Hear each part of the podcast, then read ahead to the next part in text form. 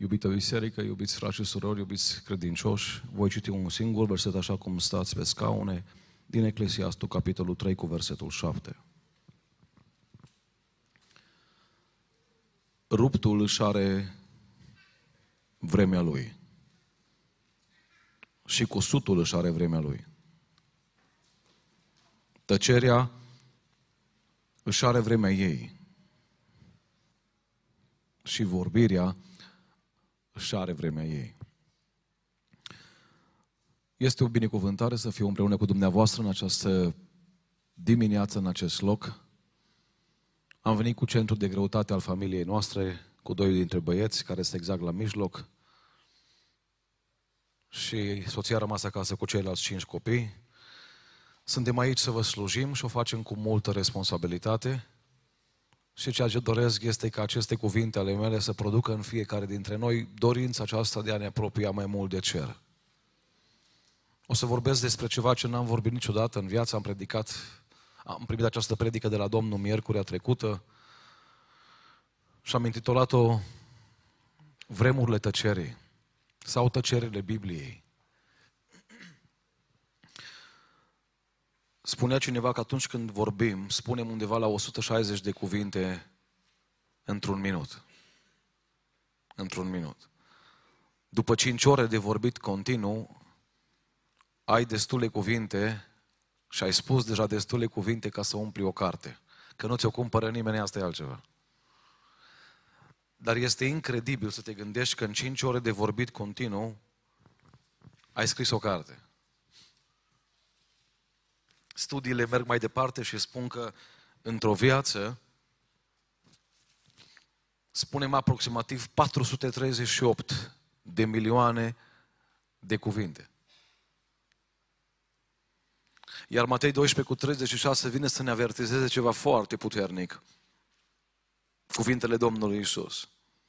Vă spun că în ziua judecății oamenii vor da socoteală, dați-mi voie să fac un replace, o înlocuire, de 438 de milioane de cuvinte. De orice cuvânt nefolositor pe care îl vor fi rostit. Nu voi vorbi despre cuvinte în această dimineață, ci despre absența lor. Și vreau să încep de la această întrebare. Cât de mult vă deranjează tăcerea? Pe noi bărbații nu prea ne deranjează. De două, trei ori pe an merg la pescuit împreună cu copiii mei și soția întreabă, eu nu înțeleg ce poți să faci la pescuit. Știi ce fac la pescuit? Tac. Și ce e frumos e că ești înconjurat doar de oameni care tac. Iubiții mei, nu o să vorbesc despre pescuit astăzi, ci o să vorbesc despre cinci tăceri din Biblie. Știu că este evangelizare astăzi și veți înțelege la sfârșit ce legătură are tăcerea cu mântuirea. Vreau să luăm aceste tăceri pe rând și să observăm câteva lucruri frumoase la fiecare. Băieții mei care sunt cu mine au învățat foarte greu să vorbească. Fetele au vorbit și vorbesc foarte ușor. Dar am observat că ai nevoie de 3-4 ani din viață să înveți să vorbești și de vreo 70 de ani să înveți să taci. Și astăzi aș vrea să învățăm ce să facem când trebuie să tăcem. Cum să tăcem. Când să tăcem. Și prima să vorbesc este tăcerea de lângă omul aflat în suferință. În Iov, capitolul 13 cu 5, spune așa, Iov către prietenii lui, care vorbeau. Și vorbeau mult. Și vorbeau cu acuzații. Și condamnau. O, de ați fi tăcut! Ce înțelepciune ați fi arătat! Iubiții mei, în viața de zi cu zi, dacă ne vom face timp, repet, dacă ne vom face timp, vom întâlni oameni bolnavi. vom întâlni oameni care au nevoie de prezența noastră și nu neapărat de cuvintele noastre.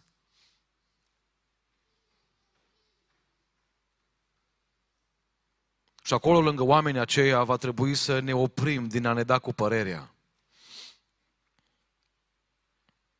Îmi spunea o soră bolnavă într-un spital, după ce m-a vizitat o altă soră, m-a durut mai tare operația decât când înainte să vină ea. A fost o vizită din partea Domnului, așa -i? Mă îndoiesc. Iubiții mei, ne-am născut noi românii cu această înțelepciune extraordinară, în ghilimele, încât pentru orice suferință noi știm cauza. Noi știm de ce a plecat acel copil de acasă și a trântit ușa. Noi știm de ce doi soți nu se mai înțeleg. Noi, noi le știm pe toate. Și prin știința noastră agravăm situația și prin datul nostru cu părerea, de multe ori poate lovim, poate spunem ceva ce n-ar fi trebuit să spunem.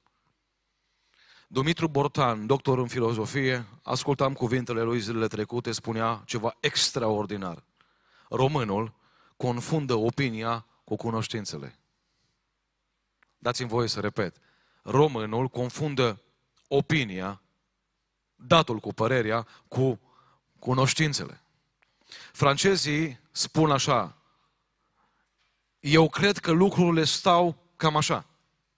Englezii sunt chiar mai dubioși. Ei spun așa, sunt tentat să cred că lucrurile stau așa. Și acum, ascultați cum spune românul și îmi cer iertare pentru fraza care o spun. Stai bă, taci din gură, îți spun eu cum stă treaba. Românul nu face ca și englezul și ca și francezul. Englezii și francezii știu că există întotdeauna posibilitatea de a te înșela. Că e diferență între a cunoaște un caz, între a analiza la aparate o boală, o suferință, o traumă și a-ți da cu părere. Pune-mi, te rog, 1 Corinteni 13 cu versetul 9.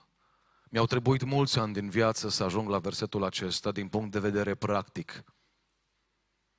Căci cunoaștem în parte.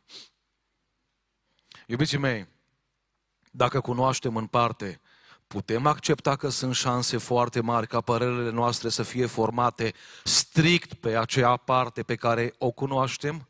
Și să nu fie întotdeauna formulate bine tocmai din cauza acelei părți pe care nu o cunoaștem. Sunteți de acord? Cineva spunea înainte să mă acuz, înainte să mă judeci, înainte să mă lovești, înainte să scrii tratamentul în dreptul meu, umblă măcar câțiva ani în papuci în care am umblat eu.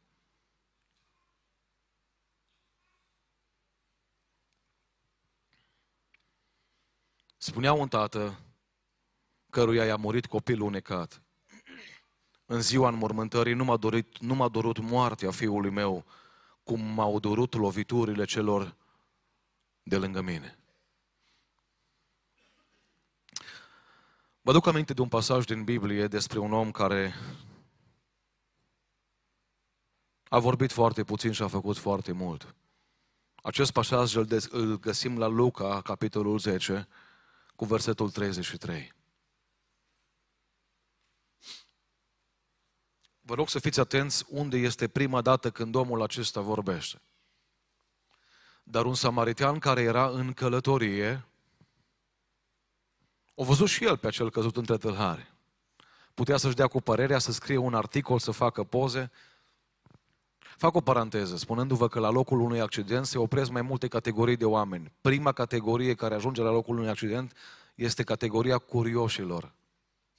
Ăștia ajung înaintea salvării și înaintea poliției. Dacă n-ai avut centură, zic așa, dacă avea centură era scăpat. Dacă ai avut centură, zice, vezi, nu trebuia să aibă centură.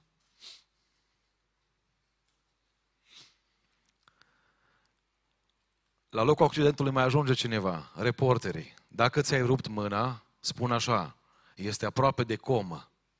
Pentru că dacă scrie un articol despre ți-ai rupt mâna, nu cumpără nimeni ziarul. Apoi la locul accidentului vin polițiști și am tot respectul și pentru polițiști. Ei măsoară, ei împart amenzi. Avem și noi din ăștia mulți. La Dej nu cred că sunt, slăvit să fie Domnul. Împart amenzi, iau carnete de conducere. Însă există o categorie de oameni care vin la locul accidentului și n-au timp de poze. Și n-au, nu-și dau cu părerea. Și nu-l iau pe ăla de cap să zică, bă, nemernicule, cine te-a pus mă la ora asta să pleci de acasă? Ce cauți tu la 12 noaptea în spatele unei căruțe cu BMW-ul? N-ai putut sta acasă? Nu. Ei nu fac parte din categoria românilor care confundă opinia cu cunoștințele. Păi ei nu interesează cât a fost frâna, 50 de metri sau 20. Ei sunt partea categoriei samaritenilor, medicii. Iubiții mei, am o rugăminte pentru toți cei prezenți. Vă rog, nu rostiți niciun cuvânt până nu faceți pașii pe care i-au făcut samariteanul. Primul pas, a venit în locul unde era cel căzut între tâlhari. Și când l-a văzut, a început să vorbească. Și când l-a văzut, i s-a făcut milă de el.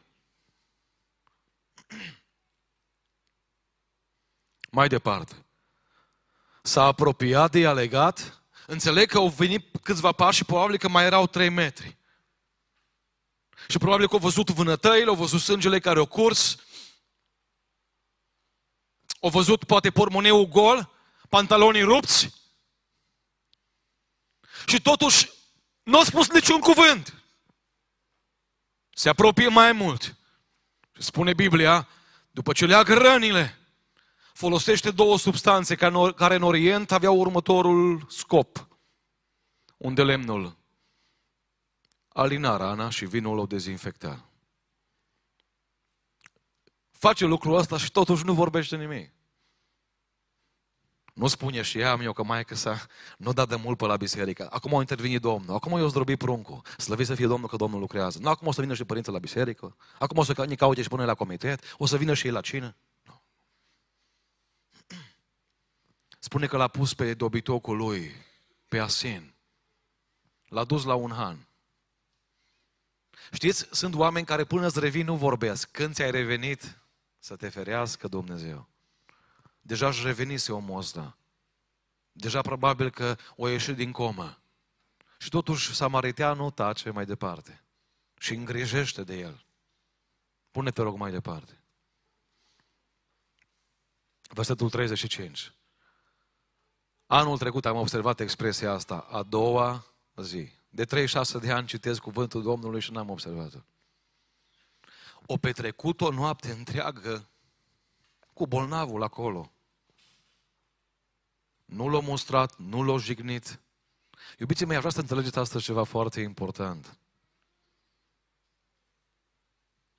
E mai ușor să previi decât să tratezi. Și uneori poate prevenirea înseamnă mustrare, disciplinare, sfat, sfătuire.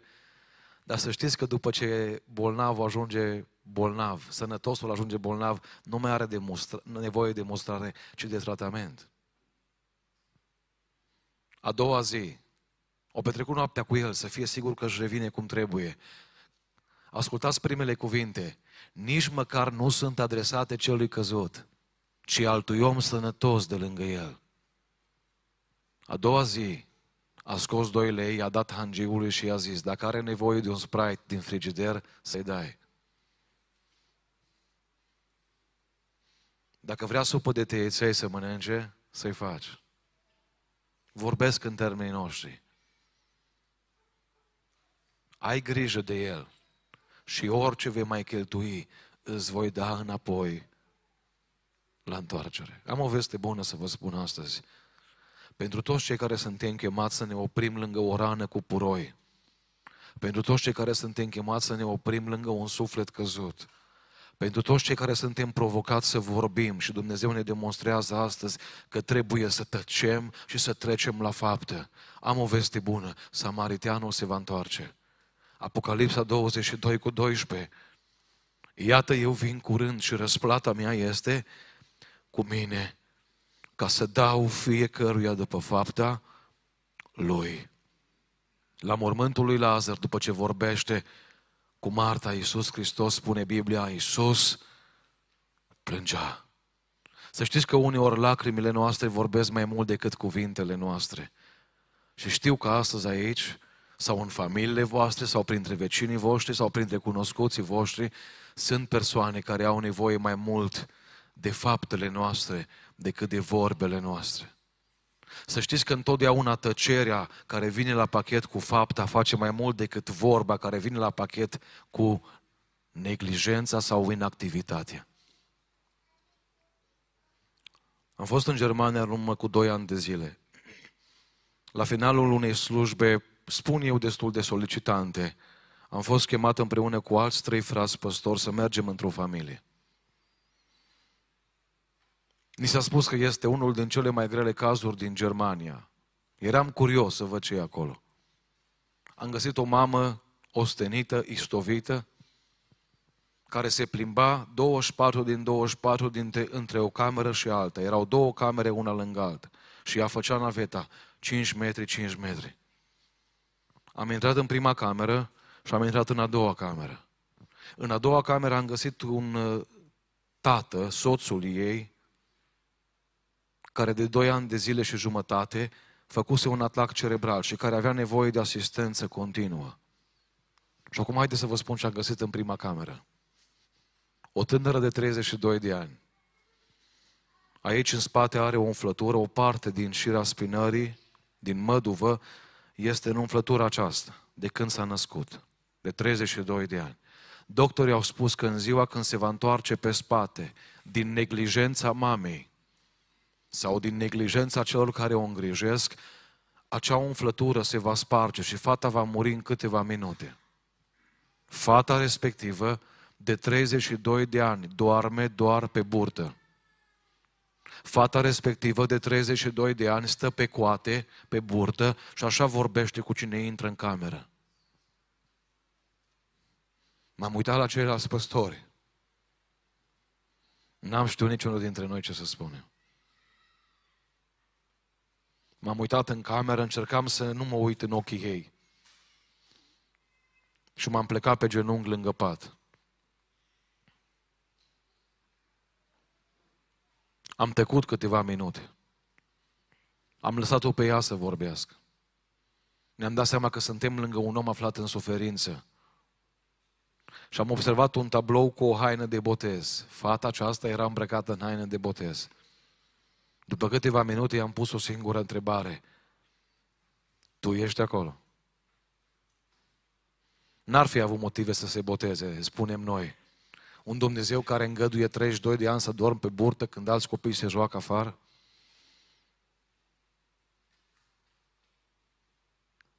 Îmi spunea ea și am încercat lângă cel în suferință să o ascultăm. Spunea cu zâmbetul pe buze, tata, când era sănătos, ne punea pe, mă punea pe bancheta din spate la mașină, tot pe burtă și mă ducea la biserică. Și la biserică mă punea pe două scaune în față și tot pe burtă ascultam predica. Și într-o zi mi-am dat seama că cel care îmi vorbește vrea să-mi dea mântuirea și vrea să mă ducă într-un loc unde nu o să mai fie răni, unde nu o să mai fie invaliditate. Și am încheiat un, un legământ cu Dumnezeu. Am ieșit plângând, cuvintele mele au rămas tot la fel de sărace, tăcerea mea a fost tot la fel de mare. Am ieșit plângând cu ceilalți păstori afară și am, ne-am șters lacrimile. Și nu știam ce să mai spunem. Prima tăcere despre care învățăm astăzi este tăcerea de lângă omul aflat în suferință. Doi, o a doua tăcere este tăcerea suspinelor. Am vorbit de tăcerea noastră, acum vorbim de tăcerea lui. Acelui care trece printr-o tragedie, printr-o problemă, printr-o greutate mare. Ezechiel 24 cu 17, Dumnezeu anunță pe Ezechiel, îți voi lua ce ai mai drag, îți voi lua soția. Și în 17 îi spune, suspină în tăcere. Nu urla, nu striga, nu te da cu capul de pereți, nu pune întrebări, nu deveni un rebel. Îți voi lua soția, Ezechiel. Și acum, cu multă compasiune, mă adresez celor care ați trecut prin pierderi.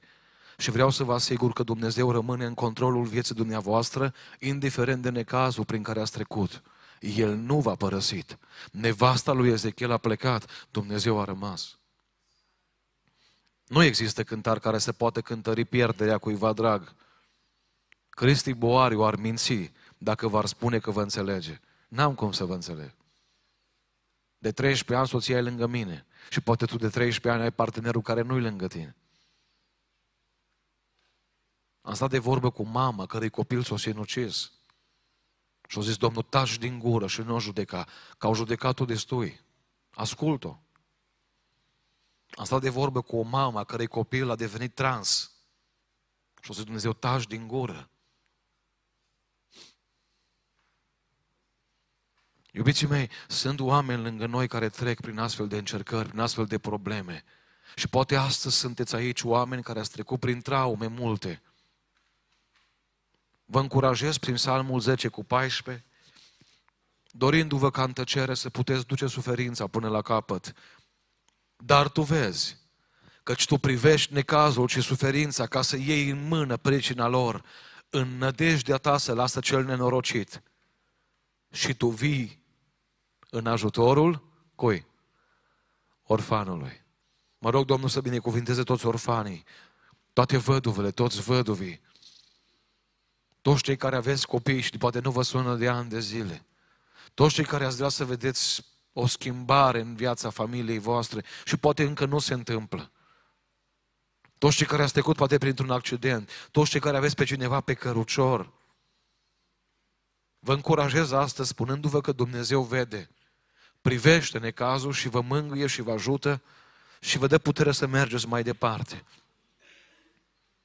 Cineva a visat într-o noapte că erau două urme de pași și a înțeles, prin munți, prin vă, pe văi, prin câmpii, prin pustie, era el și Dumnezeu. Și la un moment dat a rămas o singură urmă de pași. Unde era cel mai greu? În Valea Umbrei Morții, acolo unde sunt șerpi, acolo unde sunt scorpioni, acolo unde se pot face accidente. Și omul ăsta a strigat și a zis, Doamne, cum de mai lăsat singur? De ce sunt doar o urmă de pași aici? De ce este doar o urmă de pași? Și a zis Dumnezeu, nu-i urma ta, e urma mea, că te-am luat în brațe. Recunoaștem astăzi că de-a lungul vieții, prin anumite situații grele de privit și mult mai grele de trecut, a fost o mână care ne-a luat în brațe. Am citit despre Horatio Spafford, un om al lui Dumnezeu care trăia în Chicago și soția sa, Ana. Au avut o viață foarte zbuciumată. În 1870 le-a murit singurul fiu în urma unei febre puternice, iar anul următor un incendiu a distrus orașul Chicago, provocând moartea a 300 de persoane și lăsând alte 100 de mii fără locuință. Chiar ei au rămas fără locuință. Deci îți moare copilul, apoi îți ia focasă. Stați să vedeți ce urmează. Horatio, un avocat de succes și prieten apropiat al marelui evanghelist Moody, nu s-a gândit prea mult la pierderile sale, ci și-a pus tot timpul și energia la dispoziția supraviețuitorilor care rămăseseră fără case. Doi ani mai târziu, după eforturi intensive, el și familia lui au plecat într-o vacanță în Anglia. Știind că în acea perioadă Moody va predica acolo și voiau neapărat să fie împreună cu el. Însă el a fost reținut, Horatio, cu câteva probleme importante, astfel că și-a trimis soția și cele patru fete înainte, urmând să se întâlnească în Anglia. Pe 21 noiembrie 1873, în timp ce traversa Atlanticul, vasul Ville du Havre, pe care erau îmbarcate soția și fiicele lui, s-a ciocnit de un altul și în 12 minute 226 de persoane dintre cele 307 aflate la bord au murit, printre care și cele patru fiice ale sale. Cumva, agățându-se de niște resturi ale vaporului, soția sa, Ena, a supraviețuit. Când a ajuns în Anglia, a trimis o telegramă soțului ei în care scria Saved alone, singura salvată. Imediat Spafford s-a îmbarcat pe un vas spre Anglia și în timp ce trecea pe la locul unde fetele lui erau pe fundul oceanului, a luat un creion și o foaie și a scris o cântare pe care și voi și eu o cunoaștem. Și cântarea spune, când am pacea Domnului în inimă, poate veni orice vifor. Isus a făcut totul pentru mine. Bine e, bine e în Domnul.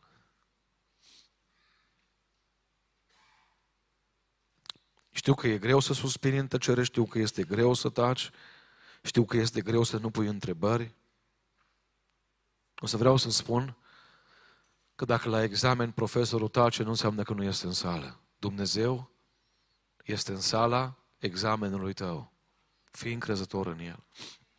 O altă tăcere despre care Biblia vorbește este tăcerea așteptării.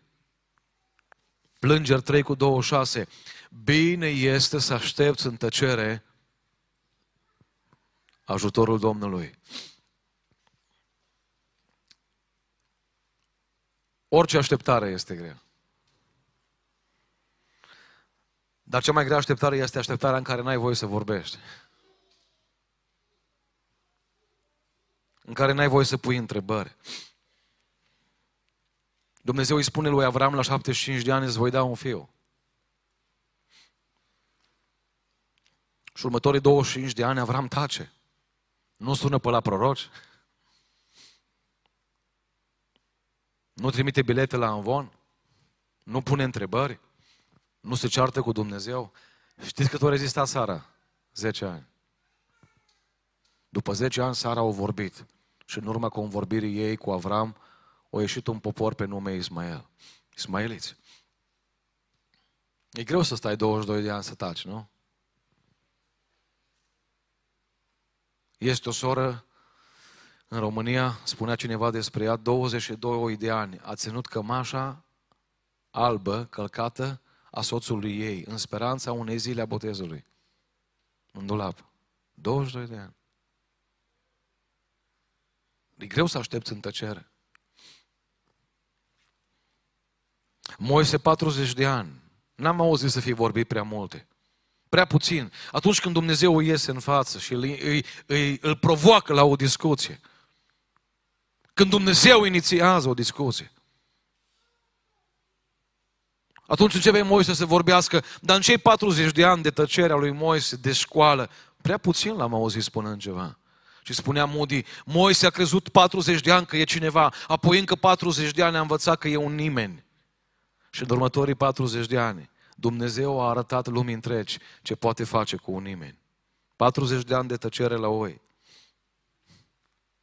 Ce școală. Ce doctorat greu. Mă gândesc la Iosif, iubiții mei. Vii cu sandwich la, în ghilimele, da? Cu mâncare la frații tăi și fratele tăi te bagă în groapă și tu stai și te uiți că pe ăștia pe care i-ai hrănit, ăștia te pedepsește cel mai tare. Vândut rob, fuge de păcat și băgat în închisoare. Acum gândiți-vă, tu să fugi de curvie și să fii închis în aceeași celulă cu ăla care umblă cu marihuana. Vi se pare corect, așa e Dumnezeu. Măi, dacă fugeam, fugeam spre păcat, ok, am m prins să sunt în închisoare, dar am fugit de păcat. M-am păstrat sfânt. Am trăit frumos. Spunea o fată care are un copil bolnav cu tumoare pe creier. Am trăit frumos. N-am făcut cum au făcut altele. De ce merit lucrul ăsta? De ce mi se întâmplă lucrul ăsta?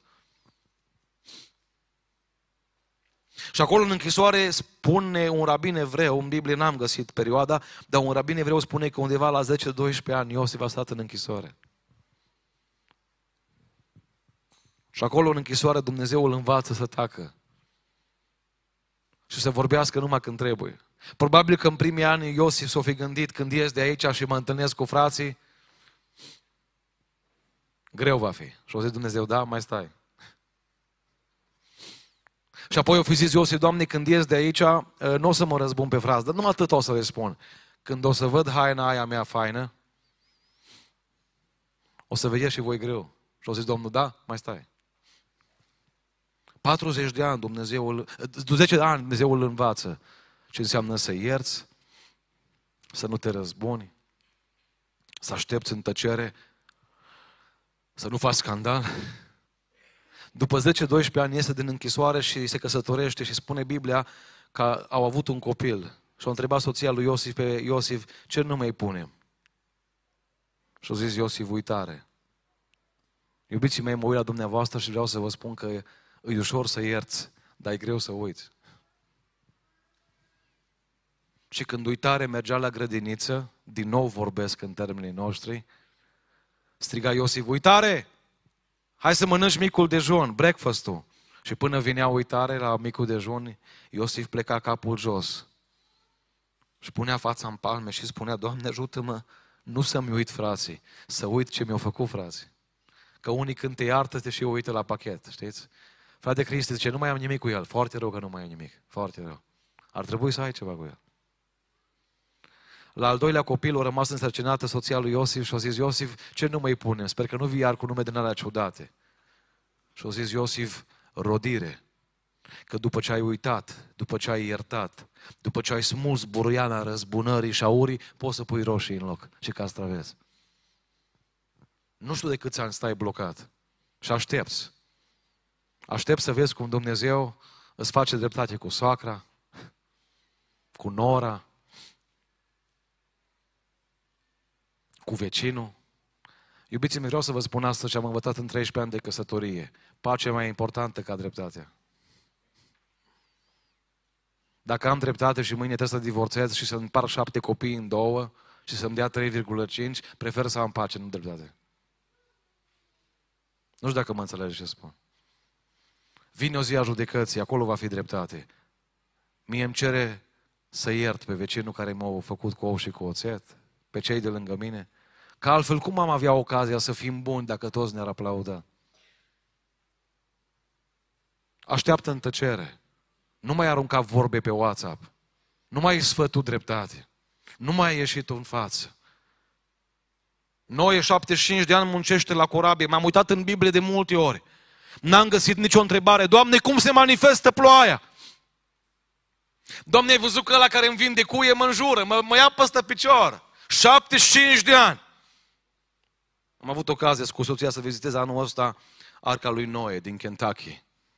Am fost la 19 programe de slujire, n-am fost în concediu în America, ci la slujire și o singură zi am reușit să fugim până acolo.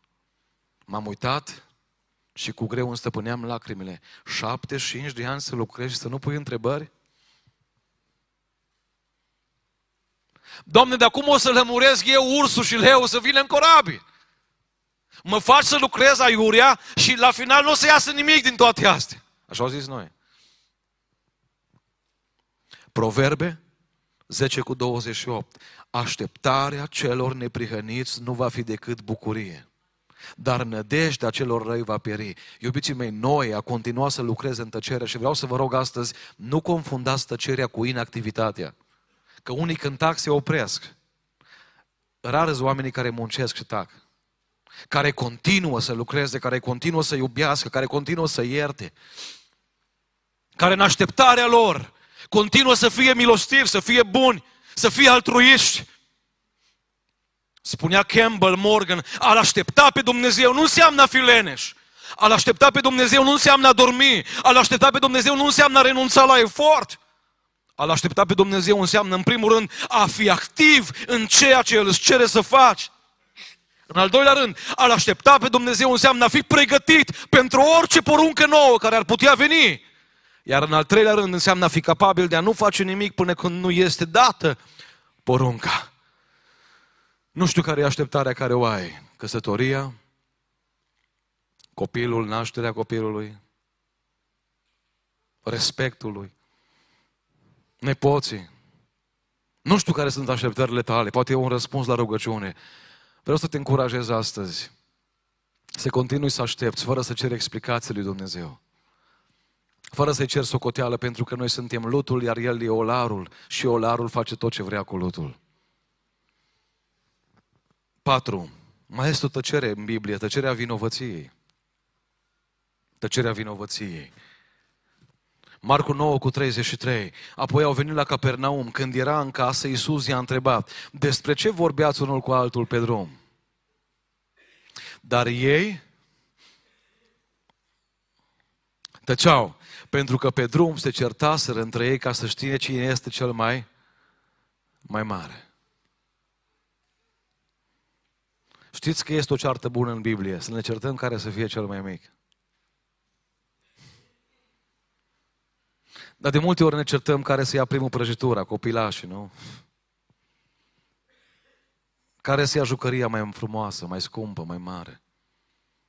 Care să fie cel din tâi, care să fie cel din față? Și ucenicii se simțeau vinovat pentru că Iisus știa despre ce vorbiseră ei pe drum. Și asta, e, asta am numit-o tăcerea omului vinovat.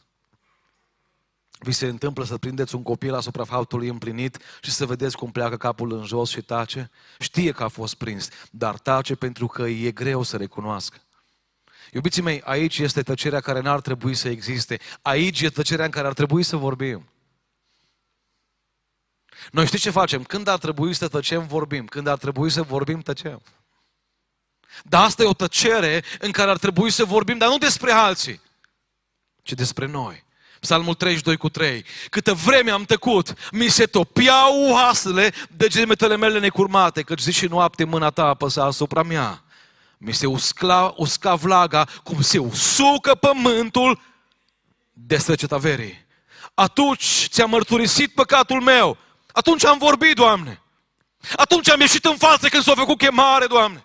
Atunci n-am mai zis, predica asta a fost pentru vecinul, pentru maica mea care a fost acasă, nu. Am spus cuvintele astea au fost pentru mine. Frate păstor, eu sunt omul vinovat.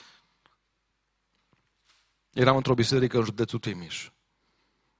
La final, când ieșeam afară, biserica era liberă, 99% dintre oameni plecaseră.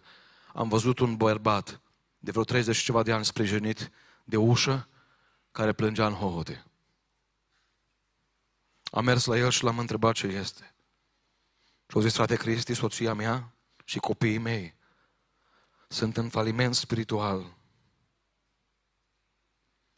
Sunt în probleme, sunt în necazuri, necazuri pe care ne le-a dus diavolul în casă. Și m-am uitat la el și am spus, cine e vinovat pentru toate falimentele astea? Și au zis, frate Cristi, eu. Pentru aia plâng astăzi. Dacă luam Biblia în fiecare zi și spuneam o rugăciune cu soția și citeam cu ea împreună, nu se întâmpla asta.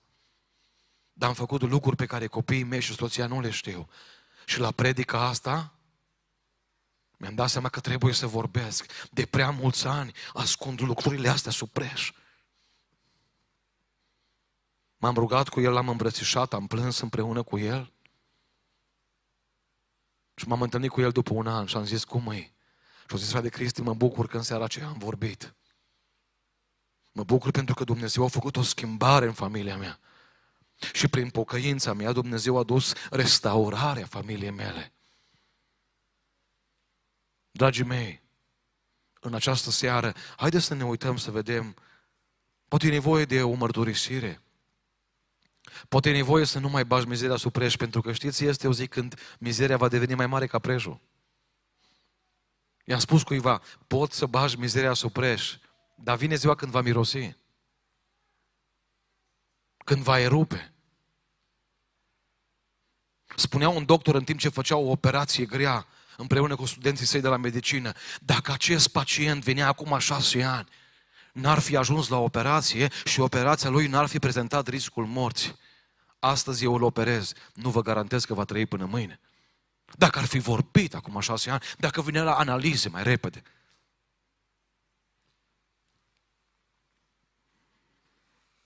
Soluția în vinovăție nu e ascunderea mizeriei, ci eliminarea mizeriei. Am observat oameni care vorbesc cu satisfacție despre păcatele altora și profit de acest punct, pentru că e o zi a evangelizării astăzi.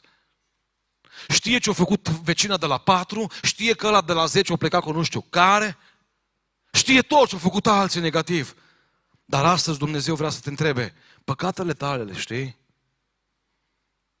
Iubiții mei, de când ne naștem avem în mintea noastră un judecător care se numește conștiință, un arbitru, un moderator, un avocat, depinde pe ce parte îl iei. Și Dumnezeu a pus acest această conștiință în noi, care produce în noi sentimentul de vinovăție. Și acum mă folosesc de vorbele extraordinare a domnului Lucian Cristescu. Păcatele nu se iartă, păcatele se plătesc, păcătoșii se iartă. Oamenii vin cu sentimentul de vinovăție și spun așa, dau 10.000 de euro la Biserica Pentecostală din Dej să facă nu știu ce la renovare. Și sigur Dumnezeu o să mă ierte. Mă duc până la muntele Atos, înconjor muntele de câteva ori, cumpăr o mie de lumânări, dau un milion de euro la București, la orferinat. Ca să dispară sentimentul de vinovăție. Iubiții mei, dacă am fi putut rezolva cu bani problema păcatelor noastre, nu mai venea Iisus Hristos pe pământ. Păcatele nu se iartă, păcatele se plătesc. Și Iisus Hristos le-a plătit în locul tău și în locul meu. Dar vreau să vă spun că toți oamenii din iad, Dumnezeu a murit prin Iisus Hristos și pentru ei. De ce ajung în iad? Știți de ce? Pentru că în America, numai cu câțiva ani, un cerșetor care trăia de pe o zi pe alta, într-o zi când s-a accidentat și-a venit smurdul să-l ia și-a căutat numele lui în baza de date, au descoperit că era milionar și nu știa. Murise un bunic de-a lui și el era o rudă mai îndepărtată și acel bunic îi lăsase toată averea lui. Cerșea pe străzi și el nu știa că are milioane în conturi. Dormea pe cartoane când el și-ar fi putut permite vacanțe în Maldive. Vreau să vă întreb, a fost suficient că bunicul a lăsat moștenirea? Nu, el trebuia să meargă să-și o însușească. Iisus Hristos a murit pentru toți, totuși foarte puțini sunt oamenii care spun, Doamne, ai murit și pentru mine și pentru păcatele mele. Vreau jertfa de la calvar să o pun și în dreptul păcatelor mele. Dar cum fac asta? Prin smerenie, prin pocăință, prin a nu tăcea, prin a vorbi, dar nu despre alții, ci despre mine. Spunea un doctor psihiatru care se ocupă cu pacienții care au probleme. O spus așa, dacă 70%, dacă, dacă pacienții mei ar înțelege și cineva i-ar putea elibera de sentimentul de vinovăție, 70% dintre ei de astăzi n-ar mai avea nevoie de tratament, ci ar pleca acasă fericiți. Așa de mult, iubiții mei, apasă vinovăția peste noi.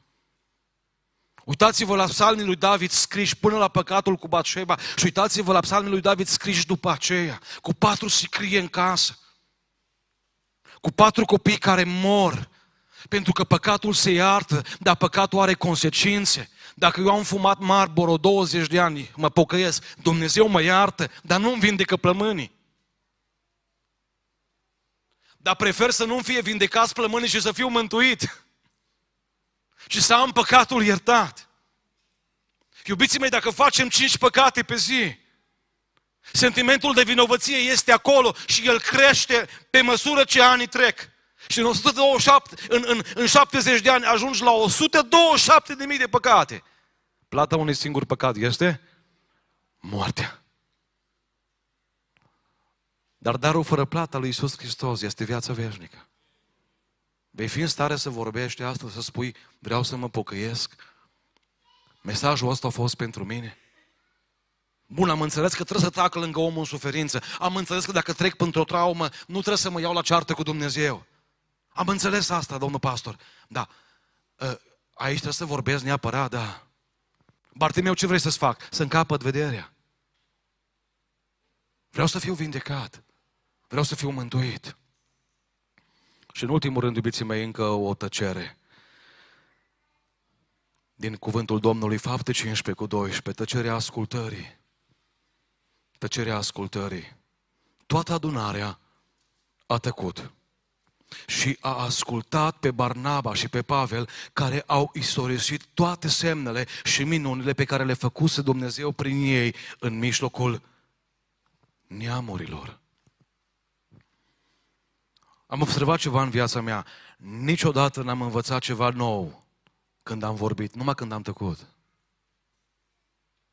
Am mai observat ceva în viața mea am întâlnit oameni neimportanți care mi-au dat sfaturi importante dacă am, vrea, dacă am dorit și dacă m-am smerit să le ascult. Iubiții mei, în această dimineață vă provoc să vă gândiți la acest verset.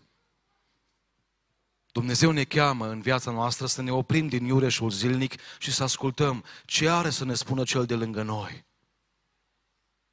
Lasă-l pe aproapele tău să-ți povestească despre minunile lui Dumnezeu, despre eșecuri și biruințe, despre munți și văi, despre căsătoria miraculoasă a copilului, despre vindecarea soției. De multe ori suntem prea grăbiți și sunt oameni lângă noi care ar vrea să-i ascultăm, să-i auzim. Un patron mergea cu un jaguar într-o zi cu o mașină scumpă călătorea pe o stradă din cartier. Se uita la copiii care ieșau între mașinile parcate și a încetinit când i s-a părut că vede ceva. O cărămidă s-a spart în ușa laterală a noi sale mașini. A tras frâna repede, a dat cu spatele până la locul unde a fost aruncată cărămida. Apoi șoferul furios a sărit jos din mașină. L-a prins pe cel mai apropiat copil pe care l-a bănuit că a dat cu cărămida în jaguarul lui. Și a zis, cine ești? Ce faci? E o mașină nouă și mă va costa mult să o repar. De ce ai făcut așa ceva? Copilul s-a cerut iertare, spunând, vă rog, domnule, vă rog, îmi pare rău. Dar nu știam ce altceva să fac. Am aruncat cărămida pentru că nimeni altcineva nu s-ar fi oprit. Cu lacrimi curgându-i pe față și pe bărbie, tânărul adolescent a arătat spre un loc din jurul unei mașini parcate. Este fratele meu, s-a rostogolit de pe bordură și a căzut din scaunul cu rotile și nu pot să ridic singur.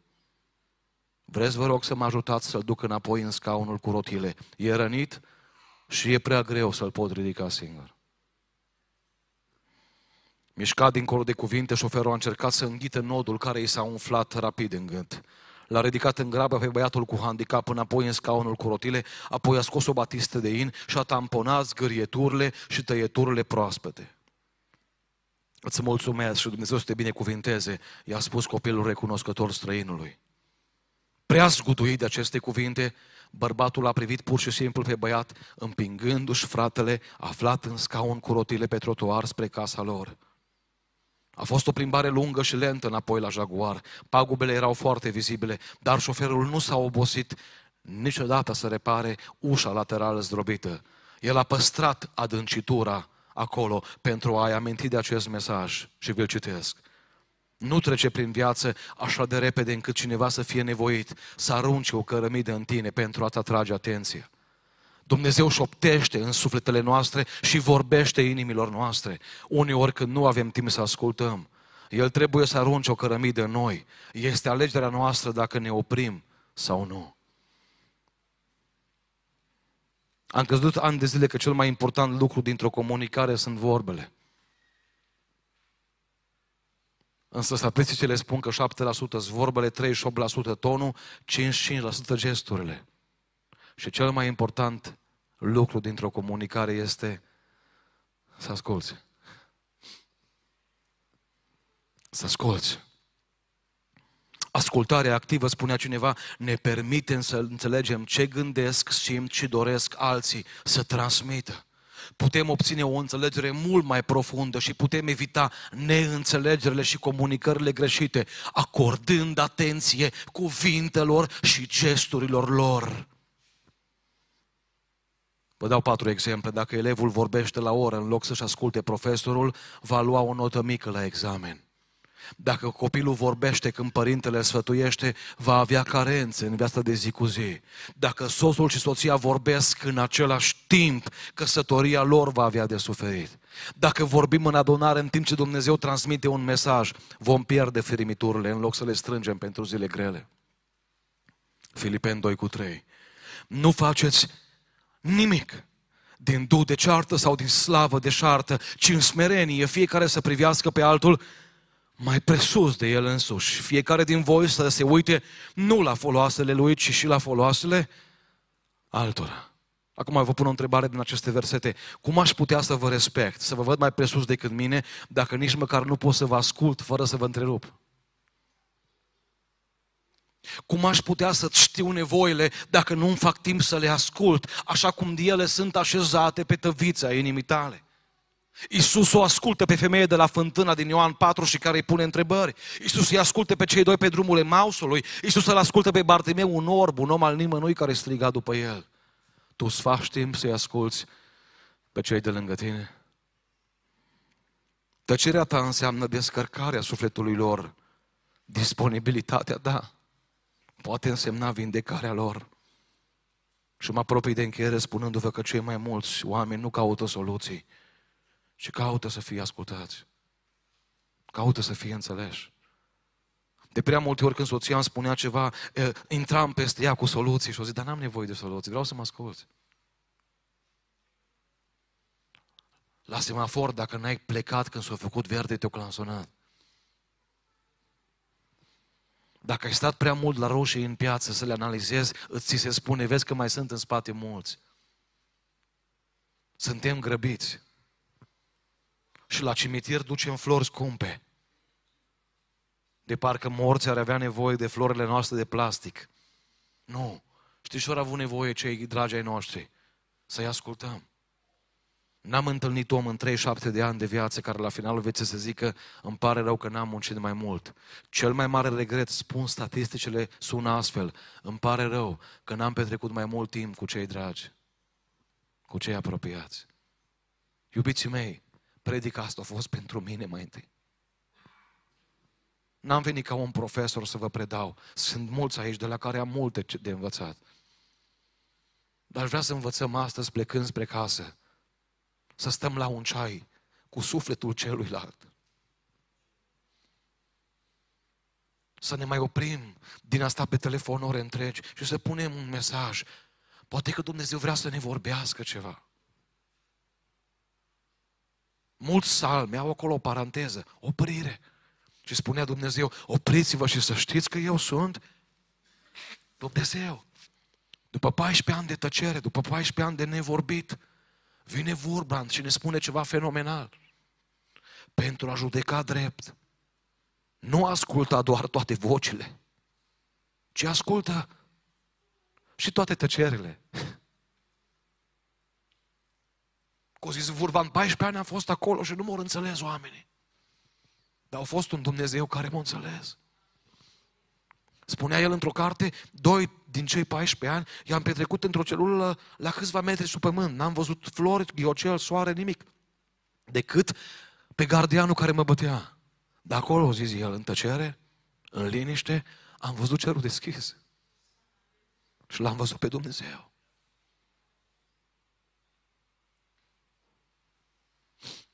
N-așteptați pe Dumnezeu să arunce cu cărămii de noi ca să ne oprim lângă cineva care vinde trei flori pe stradă. Îmi spunea un, un frate proroc ieri, Cristi, eram undeva cu familia și mulți râdeau de o fată din familia noastră. Și mi-a venit și mie să zâmbesc. Și când să măresc distanța, îmi spune Duhul Sfânt, du-te la ea și vorbește cu ea și ascult-o.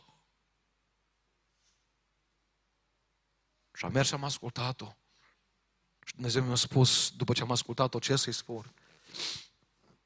Și fata e vindecată astăzi. O fată care a avut gânduri chiar de sinucidere. Încheie acest mesaj și apoi ne rugăm. Dar vreau să închei cu o poezie tare frumoasă, care mult îmi place. Și poezia se numește Ascultă. Nu mai vorbi, oprește-te. Fă o pauză din a-ți da cu părerea, din a confunda opiniile cu, cu cunoștințele.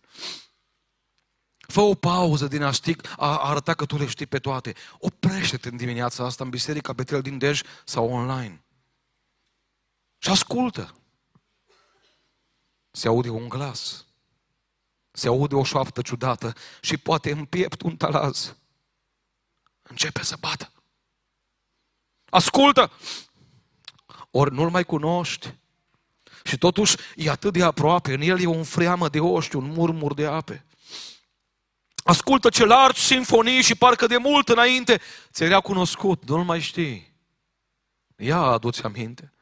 Odată când primul păcat te-a frânt sub întâia povară, atunci ți-a vorbit răspicat. Prima oară. Apoi ți amintești undeva, se vorbea de Isus, de salvare. Tu nu ți-ai dat seama. Era a doua chemare.